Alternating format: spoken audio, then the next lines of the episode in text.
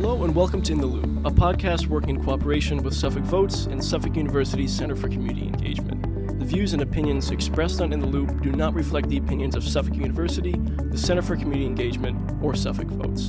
I'm Cam Sweeney. And I'm Andrew Gomes.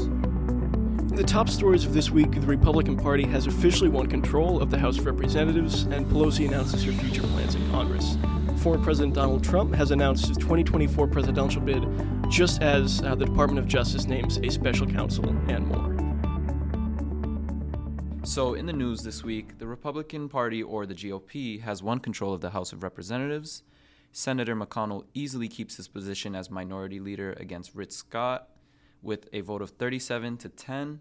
Kevin McCarthy was formally nominated by the House GOP, though with 36 votes against him, 31 of those votes went for Andy Biggs of Arizona, and the remaining five against McCarthy were write in votes for other candidates.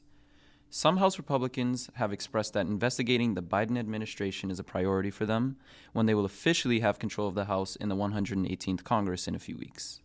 House Minority Leader Kevin McCarthy of California had tweeted In just 47 days, House Republicans will have the gavel, and we will be prepared to hold the Biden administration accountable from day one. This comes as many of the GOP candidates who won their races for a seat in the House have expressed that they believe there is still much to be investigated about the president and his son, Hunter Biden. And as these House leadership races are still ongoing, we also have some updates on the Democratic side of the House leadership races. Um, in a speech before the House of Representatives, Speaker Pelosi announced that she will be stepping down as the House Democratic leader, but will remain in Congress as an ordinary rank and file member. Um, House Majority Leader Steny Hoyer is also following suit and will step down from his post as Majority Leader. Um, whereas the other of the big three leadership positions, Jim Clyburn, the House Majority Whip, is expected to run for the Assistant Democratic Leadership position. Uh, and this is pretty big. Um, Nancy Pelosi has been the leader of the House Democratic Caucus for close to the past 20 years. Um, and so, for, for many members of Congress, I know there have been interviews where even Republicans in closed door sessions will express their sort of admiration for her. Uh, and for many members of Congress, for their entire time, I forget the name of the representatives, but um, they said for their entire time in Congress, Nancy Pelosi was their boss. And this is a really big change now that she'll be leaving the leadership post. In the race to succeed her, uh, Hakeem Jeffries of New York is currently the favorite. He is the only candidate ahead of the November 30th vote. There's still absolutely time for that to change, for more candidates to kind of um, throw their hat into this ring. Uh, but as of right now, he is the favorite to succeed her. Uh, and if elected, it would be uh, another historic vote following the first female speaker with the first black man to hold party leadership role in either chamber of Congress moving forward from uh, the House of Representatives, we have former President Trump's 2024 presidential bid. He announced this from his home in Mar a Lago, Florida, in a rally that went on for a little over an hour.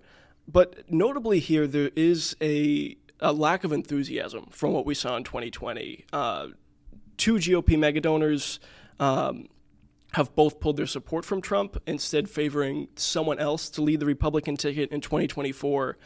Um, right now, Trump is the only major Republican who's announced his candidacy, but there are still a lot of donors saying that they'd prefer to see someone else. Uh, and we see this kind of reflected in prominent Republicans as well, who have stayed silent and refused to state whether or not they're going to be endorsing Trump immediately for another term.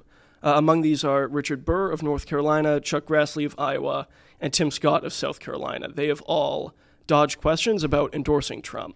Also, with this recently has been uh, the former Speaker of the House, Paul Ryan, who has kind of coined this new term as calling himself a never again Trumper. He stated in this interview that while he did support former President Trump in 2016, he did note the Republican losses in the House and Senate in 2018. Uh, obviously, Trump's failed reelection in 2020, and then the less than stellar midterms in 2022.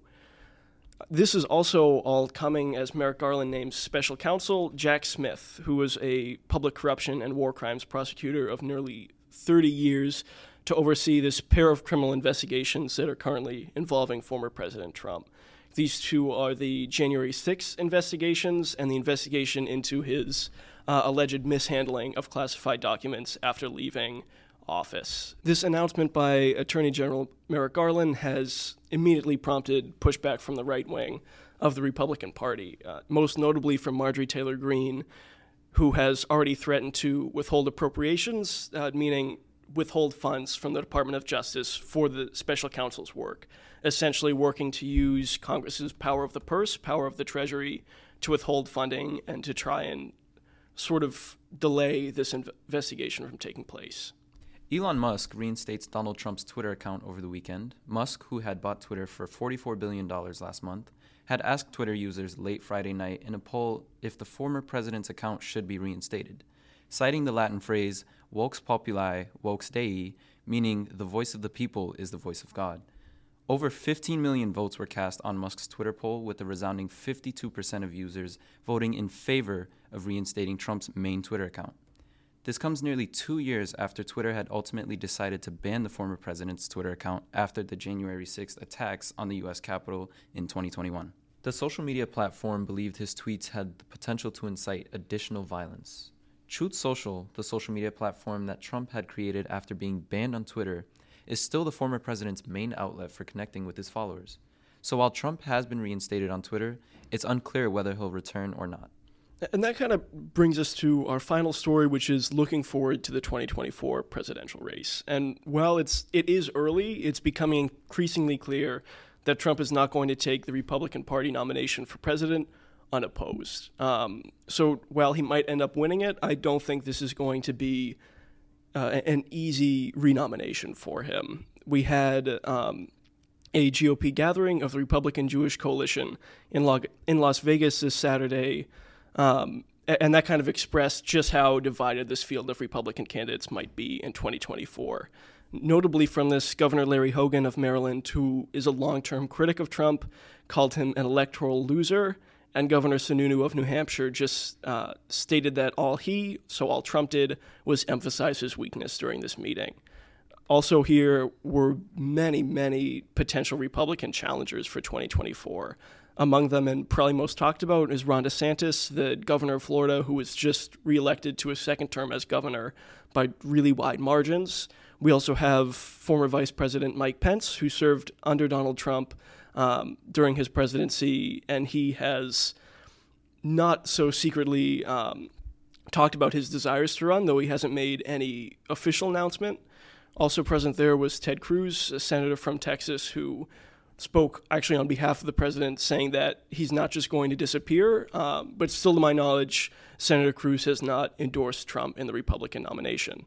Also, there was Mike Pompeo, the former Secretary of State, uh, and Nikki Haley, the former governor of South Carolina and ambassador to the UN for two years under Trump. Uh, essentially, here, a huge gathering of potential Republican candidates in 2024, and we really won't know how the Republican nomination process plays out until it does. Thanks for listening, and be sure to visit us at itlpodcast.com for more information and a complete list of where you can listen. And also be sure to follow us at Suffolk Votes on Instagram. Thank you, and we hope you tune in next week.